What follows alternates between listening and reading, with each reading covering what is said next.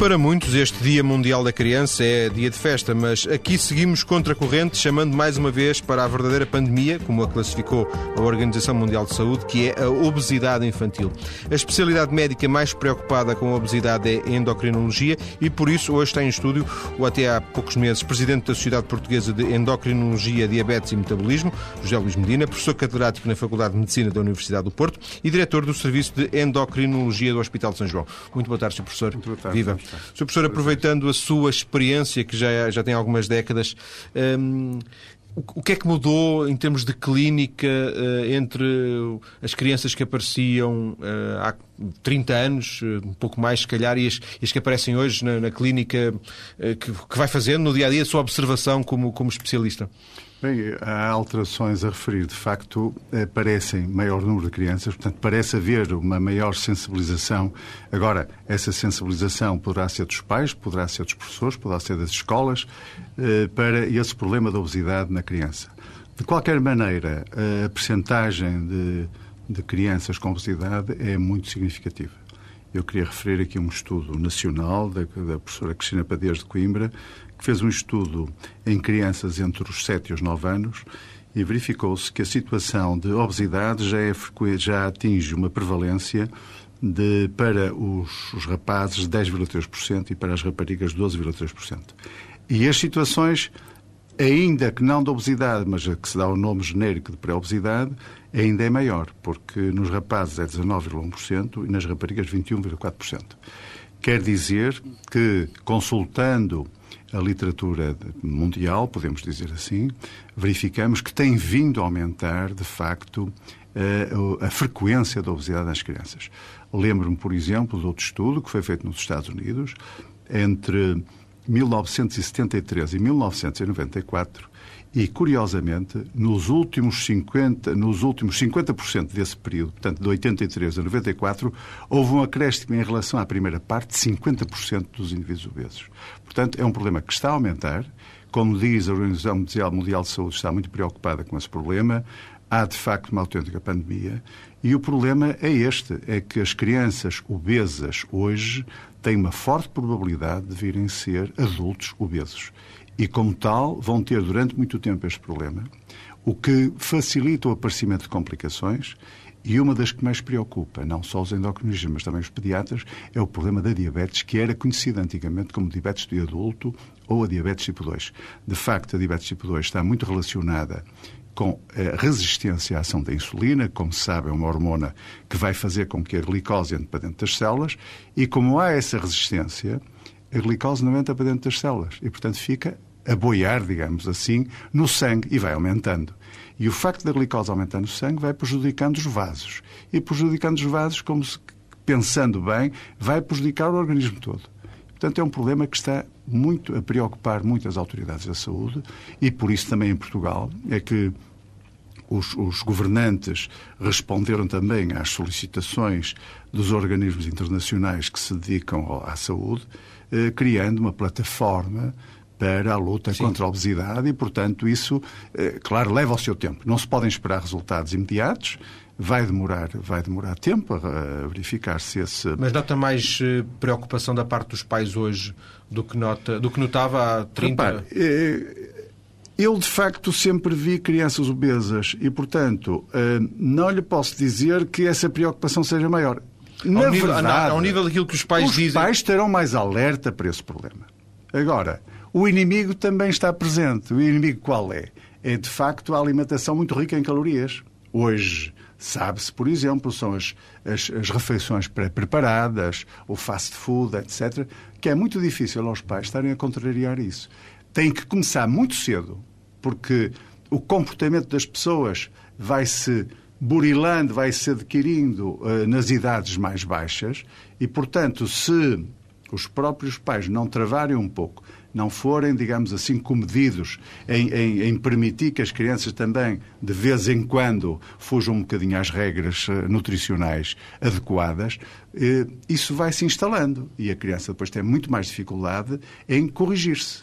partindo do pressuposto que as crianças comem na escola um, ao almoço, eh, muitas, que muitas fazem isso sim, sim. e cada vez mais, penso eu, isso acontece, uh, fará, farão uma outra refeição, uh, que será o jantar uh, em casa. Claro. Considerando que o jantar. Isso é uma pergunta muito, muito pertinente. Porquê? Porque se de facto as cantinas nas escolas não tiverem o cuidado de fazer refeições saudáveis, nós corremos o risco, em algumas situações, não posso dizer qual é a percentagem de situações, evidentemente, de a alimentação ser sempre má. Porquê? As crianças, hoje, há uma percentagem de crianças que se deita tarde. Vêm a televisão, têm que ver a televisão e, portanto, de manhã têm sono. Levantam-se muito em cima da hora muitas não tomam pequeno almoço. Vão para a escola. Se a cantina de facto não tiver essas preocupações e não estiver alertada, digamos assim, para uma alimentação saudável, o que seria possível se tivessem apoio de nutricionistas e que dessem aconselhamento às pessoas que confeccionam as refeições eh, para fazer uma alimentação saudável, à noite, muitas vezes, os pais chegam tarde, a mãe chega cansada portanto faz muitas vezes uma refeição mais leve, muitas vezes pré-fabricada, a tal, tal pré-cozinhada. Essas refeições pré-cozinhadas muitas vezes são ricas em sal, são ricas em gordura, precisamente pelo próprio processo de manutenção da, da, da qualidade dessas refeições. Pré-congelados, etc. É? Exatamente. E, portanto, isso vai condicionar que a uma criança... Uma pizza que já está congelada e que se descongela... Exatamente. Numa situação destas, a criança está, não como um pequeno almoço, que é essencial fazer o pequeno almoço faz uma alimentação ao almoço que pode ser má e faz outra vez ao jantar, uma refeição que também é má. De modo que é preciso, de facto, atender a esse, a essa, a esse problema, esse conjunto de, de refeições que têm que ser devidamente consideradas e de acordo com os princípios nutricionais eh, saudáveis. Professor, a observação, a observação empírica, isto que, que acabamos daqui de fazer, eh, dir-nos-ia que, é, que está encontrada, que não era preciso eh, perdermos muito mais tempo sobre as causas desta obesidade. Mas será que eh, faltam estudos que cientificamente comprovem esta evidência que aqui nos, que aqui nos trouxe, ou isto é evidência científica?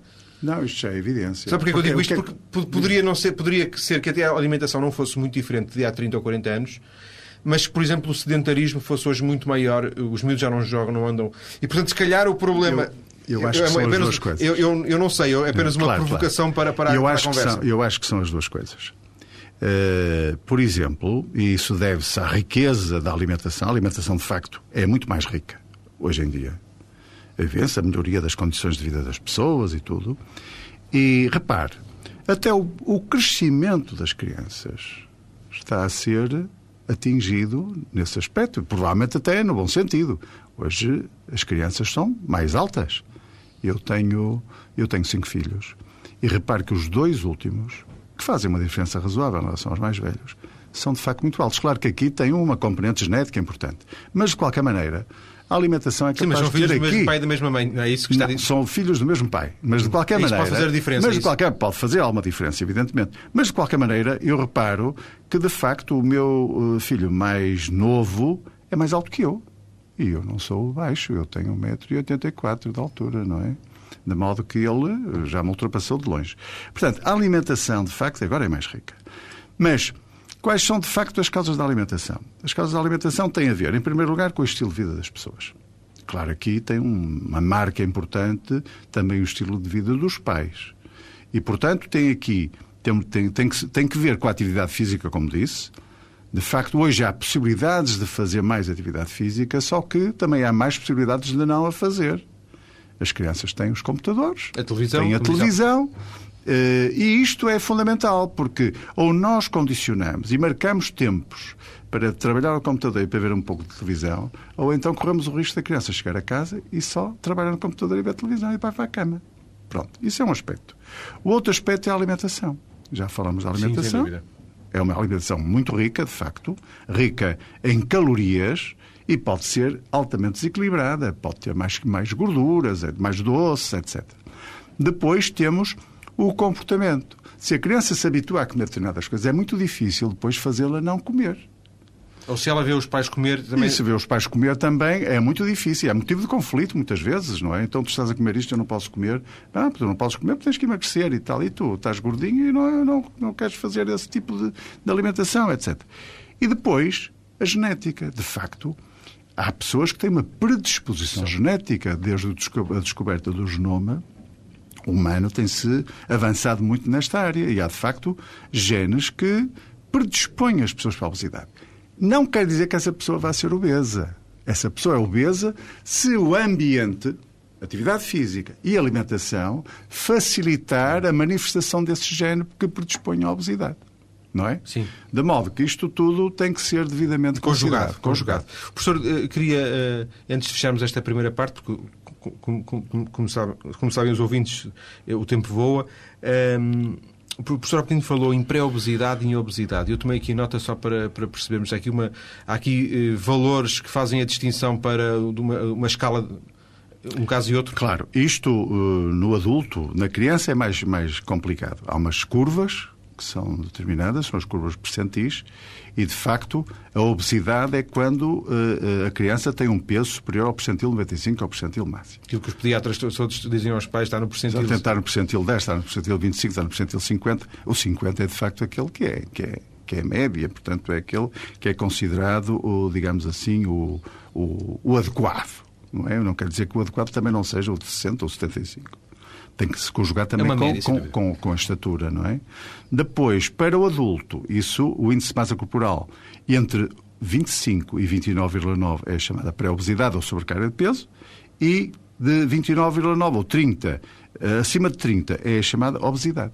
Portanto, o, o índice de massa corporal é o quociente entre, entre uh, o peso em quilogramas e a estatura expressa em metros elevado ao quadrado. Portanto, este quociente é que dá o índice de massa corporal. Claro que há outros processos de verificar se a pessoa tem mais adiposidade ou não, como sejam as pregas cutâneas, etc.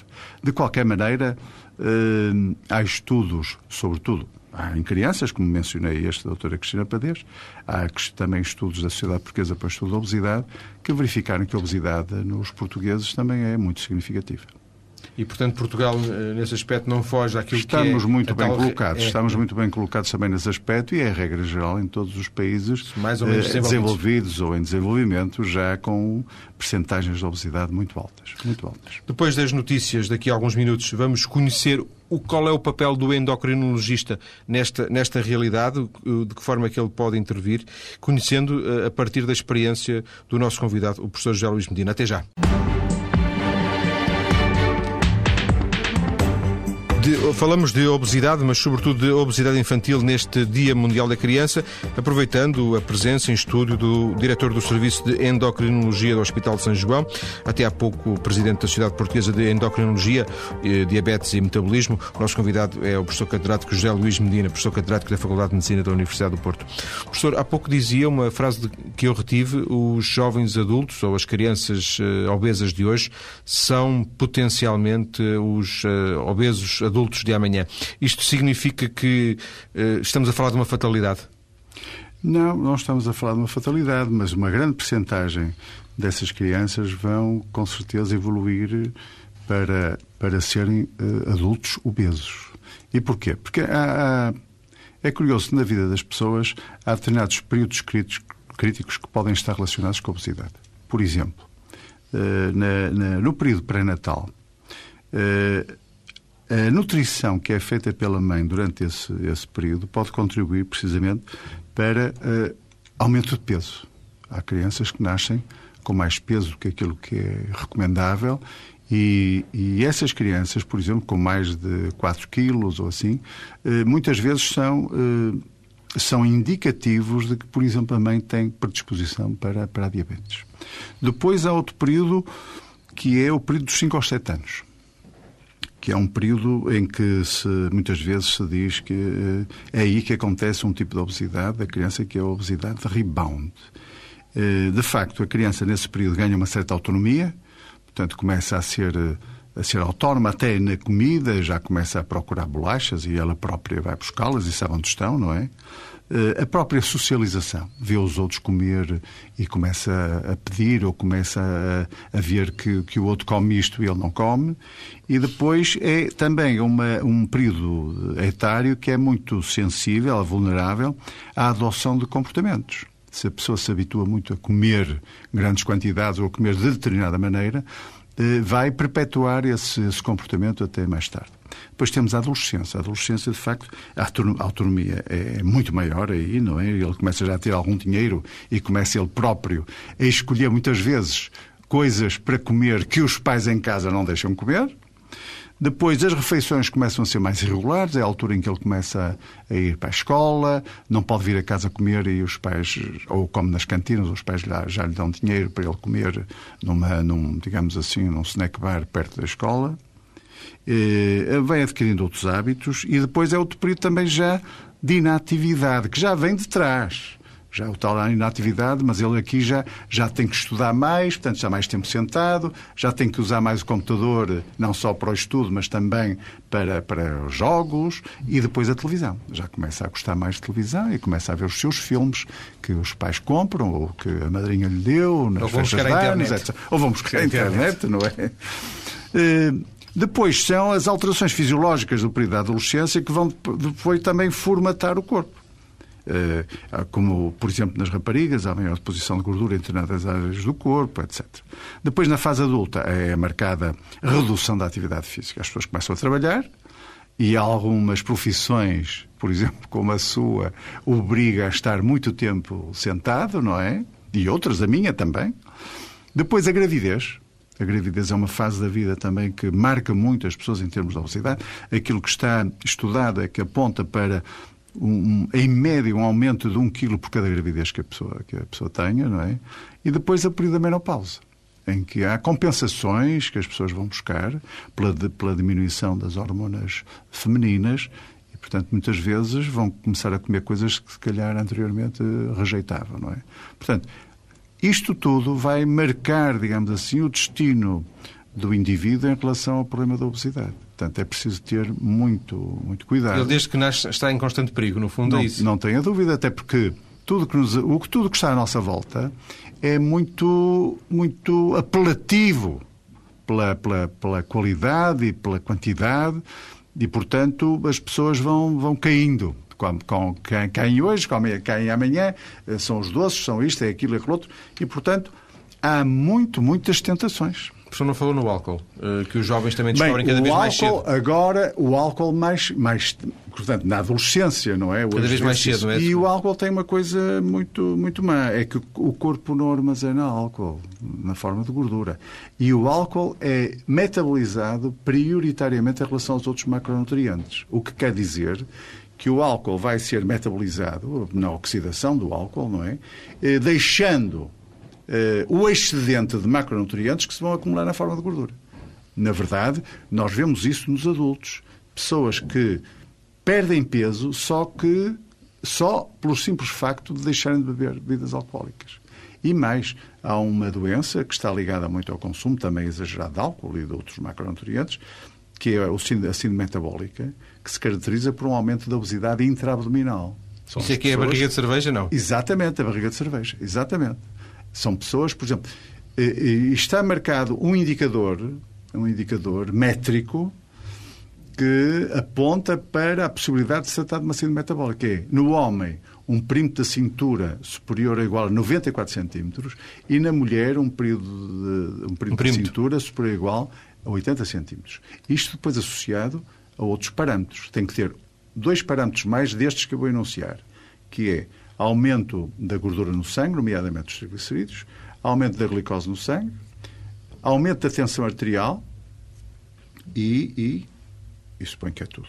É, é são estes. Sim, Portanto, é o perímetro da cintura mais dois parâmetros dos um outros desses. que são enunciados. Não é? Até que ponto, professor, faz. Uh quase é, é uma pergunta redundante face àquilo que dissemos, mas, eh, ou face àquilo que nos disse, mas eh, até que ponto o, endocrinologista, a consulta ao especialista, pode eh, atempadamente alterar essa fatalidade? Bem, em primeiro lugar, o, digamos assim, é, é, o aspecto mais importante está nas mãos dos pais.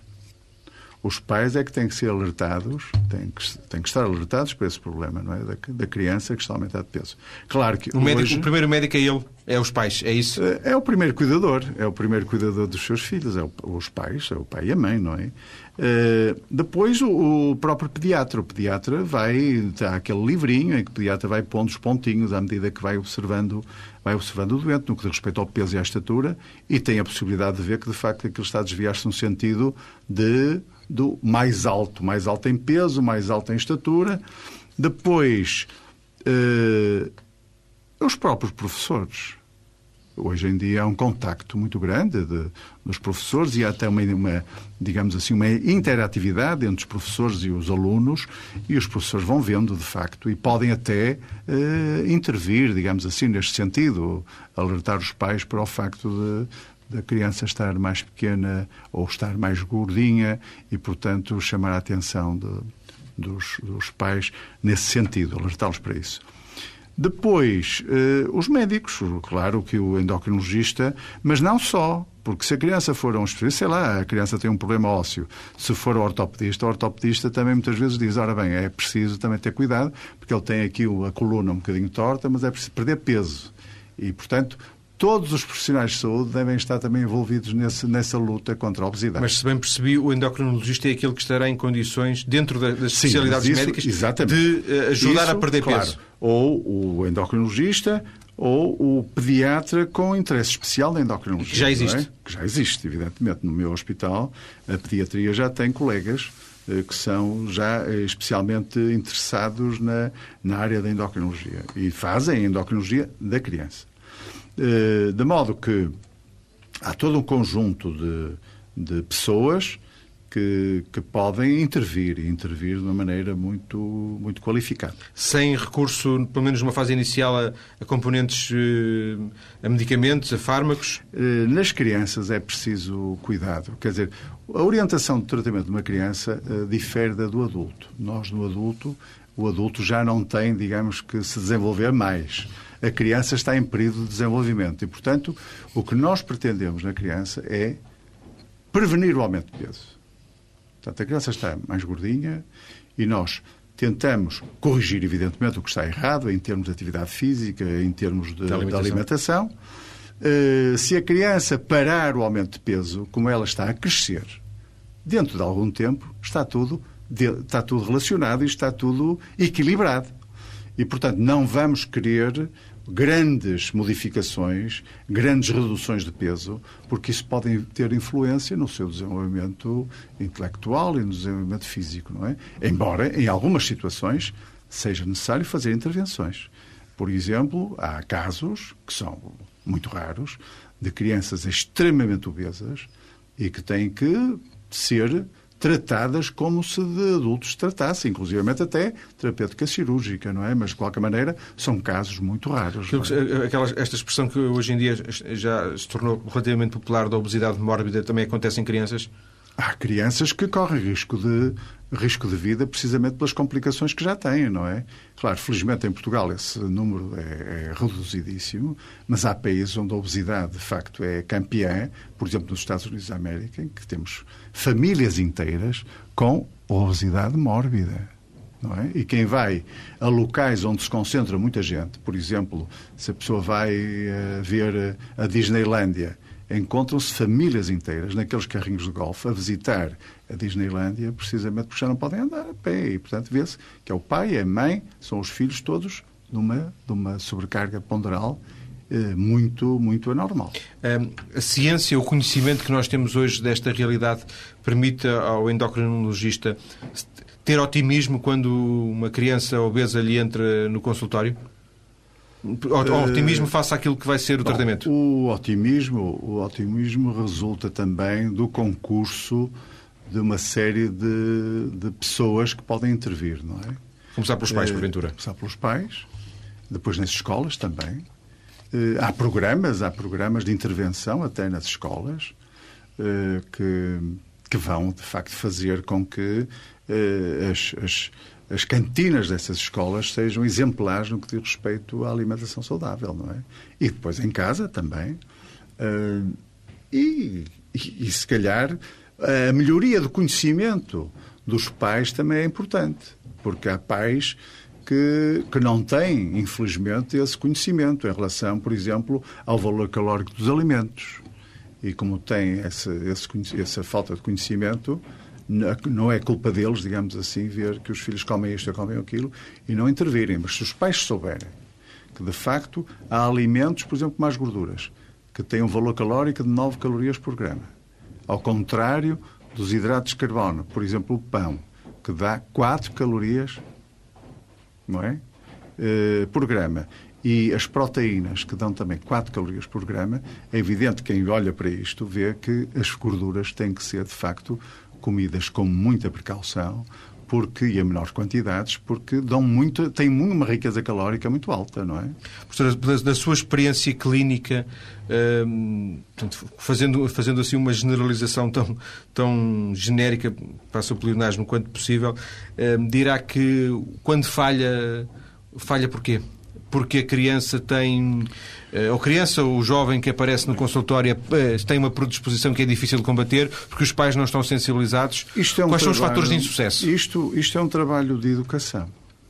E os trabalhos de educação demoram sempre muito tempo, não é? Principalmente a ver resultados.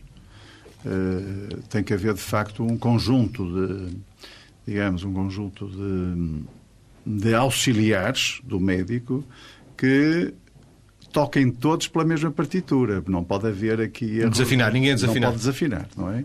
E, portanto, tem que haver vigilância periódica, tem que, se, tem que ser persistente, tem que se captar a, a, a confiança da criança e tem que se lhe ensinar aquilo que eu acabei de Sim, falar em relação ao valor calórico dos alimentos.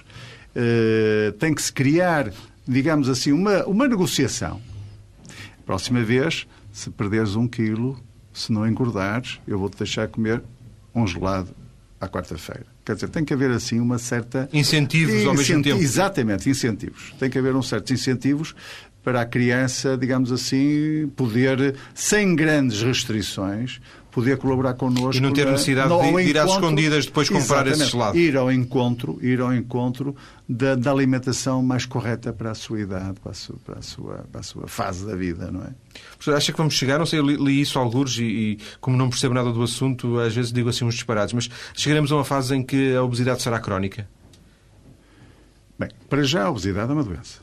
A Organização Mundial de Saúde diz claramente que a obesidade é uma doença. E é uma doença crónica evidentemente, com, dizem até que é um problema de saúde pública, com possibilidades reduzidas de cura. Portanto, há recidivas. Sem dúvida. Porque aqueles que têm predisposição genética, se falhar a intervenção no que diz respeito ao estilo de vida, portanto, à atividade física e à, e à alimentação, essa, essa criança ou esse adulto voltam a ser obesos. Portanto, é preciso manter esses cuidados. Manter esses cuidados. E as próprias, as próprias instituições autárquicas têm um papel importantíssimo nisso, criando condições para que as pessoas se desloquem em segurança para fazer a sua atividade física. Porque hoje, até a iluminação das ruas, por exemplo, isso vem nos relatórios da Organização Mundial de Saúde. É preciso criar condições para que as pessoas em segurança façam atividade física mesmo depois do jantar digamos assim. Tem... Nunca se viu tanta gente a fazer, fazer a correr como agora, e a bicicleta. E... Se nós formos à Foz, se nós formos ao Parque da Cidade, cada vez vemos mais gente a utilizar essas, instalações. E, pelos vistos também, aqui na cidade de Porto, estão previstas ciclovias que vão permitir que pessoas façam, nos seus períodos de lazer, façam atividade de, nessas ciclovias, mas também que se possam deslocar para os seus trabalhos de bicicleta, por exemplo. Agora é um risco. Obviamente, eu não me arriscava a ir de bicicleta da minha casa para o hospital. Mas, de qualquer maneira, se eu tiver uma ciclovia só dedicada Sim. aos ciclistas... É outra garantia. Capaz, exatamente. E, por exemplo, se nós vimos a frequência da obesidade em vários países, nós verificamos, por exemplo, para a Holanda, onde o número de bicicletas, se calhar, ultrapassa de longe o número de automóveis, nós verificamos que a prevalência da obesidade é mais baixa. Até os transportes a qualidade dos transportes públicos tem influência nisto também. Professor, temos um minuto e eu queria fazer uma pergunta sorrateira. Faz favor. Um, que às vezes aproveito para fazer aos, aos endocrinologistas. Espero não cair. Dietas. É uma, é uma pergunta marginal. Gosto muito de ouvir a opinião dos endocrinologistas sobre dietas. Dietas, sim ou não? Algumas, como é que é? Olha, o problema das dietas é o seguinte. A minha ideia é esta. As pessoas têm que emagrecer com aquilo que as faz engordar. Mas de sinal contrário. Têm que emagrecer com a alimentação normal, a corrente, e têm que emagrecer. Se não faziam atividade física, têm que a fazer. Portanto, tudo o resto é temporário. Porque ninguém aguenta essas dietas que podem ser desequilibradas, podem ser irrealistas e, portanto, não há necessidade de correr essas dietas estapafúrdias. Basta que a pessoa tenha o cuidado de comer com qualidade, diversificar o mais possível o tipo de alimentação, que é um princípio nutricional importante, porque a pessoa se comer só carne, ou só se comer só peixe, ou só se comer vegetais, está a fazer uma, uma dieta desequilibrada. Mas, claro, deve comer hidratos de carbono, deve comer gorduras, o azeite, por exemplo, deve comer proteínas, deve beber água, deve comer vegetais, deve comer fruta, fazer leite, etc., sopinha, não esquecer da sopa. Devem fazer uma, uma alimentação o mais diversificada possível, mas com peso contra medida. E o exercício? E o exercício é fundamental. Agradeço ao professor José Luís Medina ter não, vindo esta tarde prazer. Muito, muito obrigado. Gosto, muito Boa tarde.